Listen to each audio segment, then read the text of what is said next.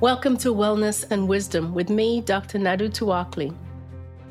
Here you can expect to hear conversations about everything women over 40 care about. From optimal wellness and peak performance, from intimacy to travel and finances and more. I will be speaking to interesting women and sometimes men to educate and motivate you to live your best life. If you want to find out more, please head over to my website, drtuakli.com, or subscribe to my blog. You can also read my book, Sex, Sanity, and Sleep. We are in this together. Hello again, this is Dr. Tuakli with Wellness and Wisdom, our podcast for women over 40. And today we are continuing our discussion with Dr. Shahzad Green, a compounding pharmacist in Arizona who does a lot of counseling particularly of women who have hormonal balance issues, menopause, sexual dysfunction, and the like. So, the last episode we talked about menopause and perimenopause and sexual dysfunction. And this one, we're going to focus a little bit more on what we would call GYN issues, which may affect a younger population, but still can be of concern to older women, or particularly if you have kids who are going through it. So, today we're going to try to focus on polycystic ovary syndrome, which is PCOS. And a lot of people ask, Do I have it? I was told I had it. What does it mean? Is it fatal? All kinds of things that people are not sure about. And then, of course, the premenstrual syndrome, which is the PMS. Uh, there are all kinds of fancy words for it these days. But basically, it means that right before your period, you get mood swings, you have horrible cramps, you have bloating, and lots of symptoms that you don't care for right before your periods. You can have it from level one all the way up to level 10, where you're incapacitated for the duration of your period. Or you may have really, really heavy periods, which we call menorrhagia, and oftentimes that is something that shows up during the perimenopausal phase. But there are some unfortunate younger people who get really severe cramps and very heavy periods. And sometimes kids who can't go to school because of their period. So let's welcome back Dr. Shahzad Green. And she's to talk with me about some of these conditions. What shall we start with, Shahzad? Well, hello. Nice to be here again and hello to your audience. PCOS, that's a big one. I always tell patients number one, it's not going to kill you. It is quite inconvenient. It could cause a lot of heartache and headaches for you, but it's nothing dangerous per se. Then we go through well, how do we diagnose it and how do we treat it? Typically, polycystic ovarian syndrome means that there's a lot of cysts on your ovaries. Usually, people who have PCOS are younger people, although I've seen them in, in my perimenopausal women as well, not as much. And these women tend to have irregular periods. If they're trying to conceive and have a baby, they have a hard time conceiving. Like you said, they may have heavy cramping and bleeding. They're usually typically, but not always, overweight. And it's the chicken or the egg. People who are overweight tend to have PCOS. People who have PCOS tend to become more overweight. And the first thing that we tell our patients is, oh, you've got to lose weight if you want to get rid of this PCOS. And it's really difficult. One of the things that I've noticed lately is that your audience have probably heard about semaglutide or Ozempic, Wegovy, the injections and it's especially good for patients who have a high A1C, average blood sugar reading for the past two, three months.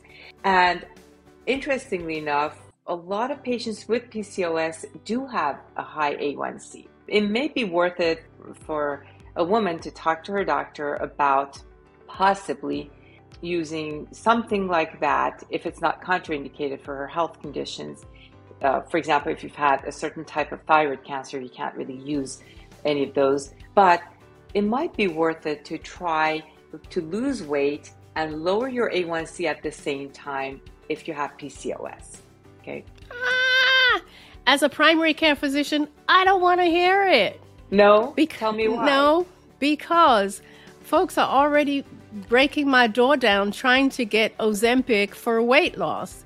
The mm-hmm. diabetics can't even get it because everybody wants it for weight loss. So now that you have announced that it would be great for PCOS patients, I can expect to have some more folks banging on the door. I mean, everybody wants Ozempic right now, but that's a whole different podcast. But I'll grant you that Ozempic actually would be a great idea for some people with PCOS because of the reasons that you stated.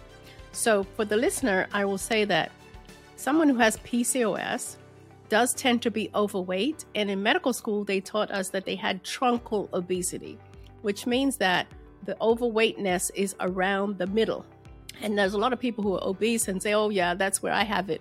But with people who have PCOS, it's a little different because it's almost like it just gathers there. That's number one. Number two, they do have a tendency to be pre diabetic. Number three, they tend to be hairy. So they have hair on their chin, um, elevated testosterone levels, maybe hair on their body that more than the average female. And then, of course, if you look at the ovaries, you may see uh, cysts in the ovaries. The tough part comes when you have someone who has the classic PCOS, including a, an elevated DHEA, but you do the ultrasound and the ovaries, they don't have anything that looks polycystic. They may have a few more follicles than the average person, but they're not, by definition, polycystic but they fit all the other criteria. So now we have polycystic ovaries without cystic ovaries, and then we have polycystic ovaries, the classicals. But the argument would be do we treat them the same way?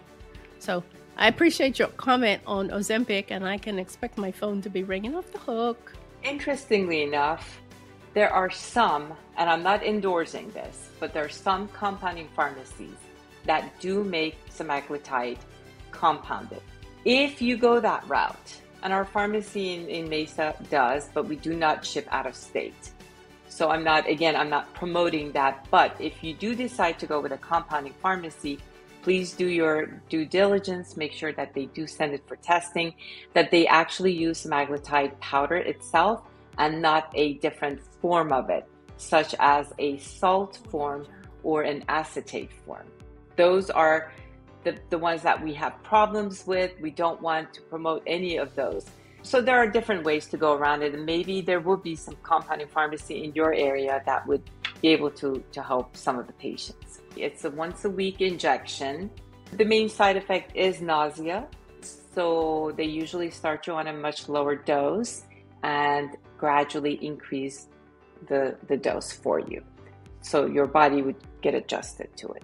Now, again, that's a different story for another day. We're not going to talk more about Ozempic, but let's go back to PCOS. You're right. The hairy, you know, facial hair, body hair, sometimes even acne. Those are the typical symptoms of PCOS.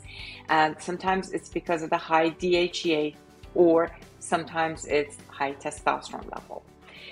For those things, I do recommend herbal products. Of course, there are prescription medications that we could use as well. But herbal products that have um, some herbs such as saw palmetto can be helpful in blocking the receptors for the male hormones, testosterone and DHEA. The other thing is hair loss from your scalp. This may come as a surprise to your audience, but usually women with high testosterone have increased body hair and facial hair but then they have hair loss from their scalp. You and I know why, but essentially the the androgenic hormones cause exactly that. They cause hair loss from your scalp and they cause increased body hair and facial hair. So the same concept, saw palmetto may help with that. And if people want specific recommendations, I'd be happy to recommend certain things uh, for them. Just get a hold of me and I'll tell you what to take. So, essentially, when it comes to PCOS, the main treatment when it comes to uh, regular Western medicine is birth control pills, which serves its purpose. So, I'm not opposed to using birth control pills per se. I don't like using them for long term, and I don't like using them in uh, perimenopausal women. It just kind of complicates things even more. But if it's for short term and if it helps women, that's fine. Birth control pill basically suppresses your own ovaries. Therefore, your ovaries go to sleep, they become dormant. And because of that, all those um, follicles they don't form. The cysts don't form anymore. You're not ovulating anymore. Everything just kind of goes to sleep. And the birth control pill takes the driver's seat and it's doing everything for you without your body ovulating. Uh, long-term use of birth control pills i for many reasons i don't like. But again short term if it's indicated for pcos yeah that's absolutely fine if patients don't like to use them and they come to me for natural products, then we usually start by doing a blood test day uh, between day 19 to 24 of the cycle. That's when your progesterone is supposed to peak. If the progesterone level comes back low or semi low, then it may be helpful to give you some progesterone to help with your PCOS. High doses of progesterone can actually suppress your ovaries the same way that the birth control pill does, but we never use them for a birth control method. So I don't want people to think that if they take progesterone, they're going to not get pregnant. In fact, a um, moderate dose of progesterone may promote your ability to become pregnant. So I don't want that to come across wrong to patients. And the thing is that a lot of people with PCOS, one of the other issues is infertility. And so oftentimes these women are actually trying to get pregnant and they've tried to get pregnant for years. And then they start to do the investigations to find out why they're not getting pregnant. And that's when they discover that they have PCOS. So I know that for some women, the idea that they could get pregnant actually is a positive. You're talking about Western medicine. Uh, oftentimes, women with PCOS are given metformin because their A1C is high, they're pre diabetic, the assumption is if you rectify that metabolic disorder, they might start ovulating normally and therefore be able to get pregnant. Because obviously, if you give someone birth control pills, you're not going to make them pregnant. That's one thing that's for sure. We also use spironolactone. Mm-hmm. Absolutely. Um, a lot. Maybe you can explain why we do that. Yeah, spironolactone is the prescription androgen blocker, if you will. So we were talking about over the counter herbal things such as saw palmetto to stop all that, you know, facial hair, body hair, acne, and uh, hopefully hair loss from your scalp. The spironolactone is actually the big guns. It's by prescription, and it is a diuretic to begin with, meaning that it makes you pee, gets rid of that excess water that or fluid that you may be retaining.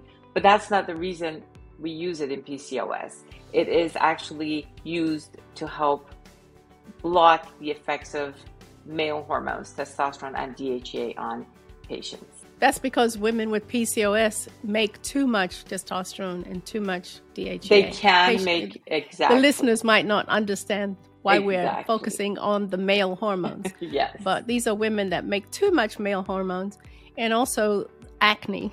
Spironolactone is actually very good for taking care of acne as well. So, were there any other over the counter things or herbal things or lifestyle changes that you wanted to talk to us about? As far as over the counter goes, there are studies suggesting that women with PCOS usually have low vitamin D level. Of course, that is a common Everybody thing across exactly. Yeah. So I everyone really has vitamin D, but definitely make sure that they do check your vitamin D level, and if it's low, um, there are many options over the counter to, to raise your vitamin D. As far as lifestyle changes goes, definitely eating healthier, sticking with more low glycemic index foods. Low glycemic index foods, if you Google it, basically these are foods that do not raise your blood sugar too fast and too much. So if you have the option between eating a sweet potato versus a regular potato, the sweet potato has a lower glycemic index simply because it's got more fiber in it. Therefore, a sweet potato would be healthier to eat as far as your blood sugar is concerned compared to a regular potato. The same thing with fruits and vegetables. If you're eating blueberries versus watermelon, blueberries don't raise your blood sugar as fast or as much. Picking the right foods to consume is very important when it comes to controlling your blood sugar and lowering your A1C. Of course, exercising can be very important in helping you both with weight and controlling your A1C. 20 minutes of brisk walk, five days a week minimum, is going to make a difference. Do you um, recommend chromium for people who have prediabetes or blood sugar issues? Chromium, that's a very interesting one. It does tend to maintain your blood sugar more even.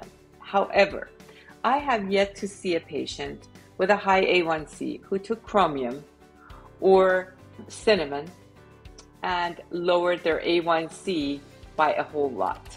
There are some combinations that I like more than others. Uh, there are com- combinations of gymnema, which is another herb, chromium picolinate, and cinnamon, alpha lipoic acid Sometimes taking all those, along with exercising and modifying your eating habits, yes, you can lower your A1C. But in my opinion, you well, you cannot not do anything else but just take the supplements and expect your A1C to drop. I actually have some success with chromium for sugar cravings. When people say that they're craving sugar uh, for whatever reason, stress eating, whatever the issue is with the with the cravings, a lot of people if they take the chromium, it helps them not to start getting up in the middle of the night looking for that ice cream or habits like that that it, that they've developed. But I agree with you that chromium alone is not going to reverse prediabetes or diabetes itself, obviously. Polycystic ovaries, if you are overweight, lots of acne, very hairy, irregular periods, have truncal obesity, any of the things we've talked about, you might want to have your doctor check you for PCOS. What I do may be different than what your OBGYN may do, but my goal is to check your progesterone level when it peaks because then mm-hmm. I can come up with a treatment. And that would be day 19 to 24 of your cycle. So a blood test is essential. Then just an ultrasound would be great for your ovaries to see if there are cysts present on the ovaries and how many. There are certain criteria that your OBGYN is aware of, but just like Dr. Tuakli mentioned, it doesn't always have to be that way. So those are the two ways that we could we could measure. Uh, you know, the, there's a ratio of two blood tests called LH and FSH, luteinizing hormone and follicle stimulating hormone. Those two must have a ratio, and if it's beyond a, a, two to one, it may suggest, again, depending on the time of month, it may suggest PCOS for you. And then a blood test for testosterone, DHT, oh, absolutely. and the um, DHEA. Yes, I'm sorry, I did not um, mention that. So when we do blood tests, we want to measure LH and FSH. We want to measure your estrogen levels because oftentimes, due to the presence of so many follicles or cysts, we do see a high estrogen level. So sometimes people become more moody and irritable too, due to the high estrogen level. And of course, we want to measure your testosterone and dihydrotestosterone, which is a byproduct of testosterone, in addition to DHEA or DHA sulfate. All of those things are important. And then progesterone, we want to measure that, and your vitamin D level, vitamin D25OH. In addition to that, sometimes it's also helpful to check your thyroid because thyroid um, imbalance can definitely affect your female hormones. So it's always a good idea if you're going for that blood test, then have your thyroid checked, and then your doctor can actually, I'm sure they would be, you know, ordering those tests able to diagnose it. Exactly, diagnose you. So let's talk about an even younger population, the premenstrual uh, syndrome, the PMS. And a lot of patients suffer from this if they take, what is it, over the counter Midrin or something? I think it's called Midrin, that is an over the counter preparation. I thought Midrin but, was for for migraines. pain. Yeah, migraines. Yeah. Yeah. For pain. But it's migraines. basically just aspirin anyway. It's aspirin and caffeine combined. Some folks take it for, you know, around the time that they get menstrual cramps, or they may take ibuprofen or naproxen. Mhm. And for some females, that's enough to control it. But then you move to the next step where the PMS is almost disabling. The girl can't go to school. Mhm. Or I say girl, but there are women in the 40s still having severe dysmenorrhea. So, are there any over the counter kinds of herbal things or compounded supplements that they can use for this agony every month? so when we talk about PMS, we're talking about a whole bunch of different symptoms, obviously. One of which is the severe cramping and bleeding. Some of it has to do with the moods, so getting irritable, moody, having mood swings, crying. Some of it has to do with bloating and fluid retention. You just feel like your clothes don't fit. You just, you know, don't feel right. So there's a whole bunch of things that that may happen. And some of the time, PMS can be related to a drop in progesterone level or your progesterone level not rising to where it should actually be. Again, if we look at a perfect cycle of 28 days, so every 28 days you get a period, for example, the first two weeks, uh, your hormones aren't that high. Then you ovulate, and that's when it starts going up. And then the second two weeks, which is called luteal phase, that's when the hormone levels are supposed to go much higher. Progesterone, in particular, is very important in controlling the symptoms of PMS. So, over years, especially as women get older, you're right, in their 40s, as there is a drop in progesterone level in general, a woman may experience even more PMS than before because the estrogen level is still high and progesterone level has dropped. So there's a gap between estrogen and progesterone, and that creates even more symptoms of PMS. Regardless, when we're dealing with PMS from um, early on until menopause, what we want to look at is actually look at the progesterone level during the luteal phase. And if it is low or slightly low, we could try a little bit of progesterone to see if it helps the patient. And going back to when you said, you know, sometimes patients take things from day 14 until I talk to the patient, I say, when are your symptoms the worst? Are you having trouble from the beginning of the month till the end? Some patients say, you know what, I feel horrible from the time that I stop bleeding until the next period. Some people say, no, I'm doing fine except that last week before my period. So, depending on when in their cycle they have symptoms, we may actually put them on progesterone and kind of experiment with it and see if their sleep improves, if their moods improve, if their bleeding improves. Sometimes, if the bleeding is very heavy, I may even have them take the progesterone, you know, every day of the The month. whole month? Right.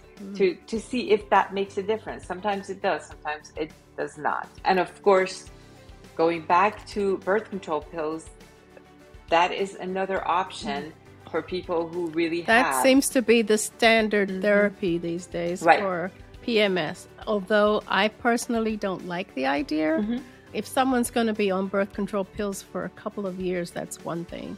But if you have a teenager at 16 with severe PMS who's not sexually active, that child may be on birth control pills for 30, 40 years. And I don't feel like that's a healthy uh, solution. So I generally will hold that back. I know the GYNs are always here, take this birth control pill, and, and it does help with cramping and stuff, but it's nice to think that there are other options. So would you give compounded progesterone to Yes. a teenager?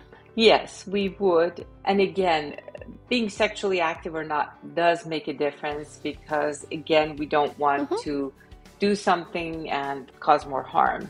But there's a lot of counseling that goes into that. We don't just put them on progesterone and send them their way. We, we have to make sure that they use precaution in case if they become, you know, sexually active. Would you be giving progesterone cream? Or no, you usually it as a capsule. Usually it's a capsule form because it's more clear cut. Mhm. The progesterone cream tends to last in your body longer. So if we want to give progesterone to them, let's say from day 14 until 25, of the cycle, we want a clear cut. We don't want day 25 to kind of linger on and throw off their period at that point. Would do you give your progesterone at night in general? The capsule form, yes, it's know, at night because it does help you some people better. get drowsy with it if they take it in the morning. Also, it helps with the sleeping. Exactly. So I will normally start progesterone at night unless, you know, it's required that they do some in the and of course by taking it by mouth that makes you sleepier than using the cream. Right? Absolutely. The cream does not go yeah. as much through the liver, so it does not get converted to the other byproducts that may help you sleep better when you take the progesterone capsule because the capsule will get go through your digestive tract and get absorbed, go through the liver first before it gets distributed throughout your whole body. So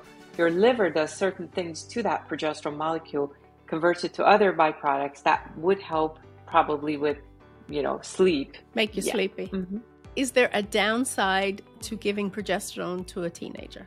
We're talking about natural mm-hmm. progesterone. I want to be clear. I would never consider giving the medroxyprogesterone synthetic to yeah. the yeah. Yeah. Uh, so the downside could be if if we are giving a very high dose, then it could increase your appetite. It could make you gain weight. Again, if we're overdoing it, we don't want to overdo that. Right. It could throw off your cycles, so it mm-hmm. could make you more irregular. Some people who have severe depression, although progesterone does usually help you with depression. It reduces, but if yes. we overdose you, especially the PMS kind. Yep. So we have to be careful. Yeah. Again, there's a lot of counseling that goes into that when we do give progesterone to younger women with PMS because we want them to know the facts and keep a diary. I always ask them keep a journal of your symptoms when you take your progesterone or any hormones for that matter, because it could make a difference. But in general, progesterone is pretty safe. In general, it is safe. Yes, doesn't doesn't have a lot of um, bad side effects. The natural progesterone, because mothers would be worried about giving their daughters progesterone if you just say. And you mentioned medroxyprogesterone earlier, Depo-Provera, and I really tried to stay away from that because of the long-term osteoporosis and all the other kinds of things that happen. Yeah, Women's Health Initiative study showed that there was actually an increased risk of breast cancer when patients took estrogen combined with Provera or medroxyprogesterone formula. We don't promote medroxyprogesterone. I don't either. Well, Shahzad, we're at the end of this podcast. Time flies, doesn't it? It does. But Thank before you we so go, much. can I add one more thing? Sure. Okay. Those ladies who have a lot of mood swings and irritability associated with their PMS, I want you to know that there are some herbal things that we could recommend for you. I don't Absolutely. want you to feel like mm-hmm. going on um, antidepressants or mood stabilizers um, are the only options for you. Thank you so much for coming on Wellness and Wisdom. I hope we can do this again sometime. And I appreciate you taking the time out. And I'm sure our listeners have learned a lot. Well, it's been my pleasure. Thank you for what you do for women's education because women have to understand what things are and understand how things work, how their bodies work, and then they can make the decision for what is best for them. So I appreciate people who believe in educating and counseling uh, women. Good job. Keep up the good work. Thank you. It's been my pleasure. Thanks for having me. You're welcome. Talk to you soon. Today, we've talked about a lot of things related to women's health polycystic ovary syndrome, menstrual cramps, PMS, mood affected by your periods, and also what we discussed earlier in terms of menopause and perimenopause. So, I hope you found this informative and helpful. And if you did, please click on the follow button so that you can be informed of whenever I make a podcast and also give us a like and share it with your friends and colleagues. I'm always happy to answer questions. You are welcome to leave questions in the chat box or comments. And if there's any additional information that you need from this podcast, please let me know. In the meantime, I'll see you on the next podcast. Take care. This is Dr. Tuakli signing off. Bye.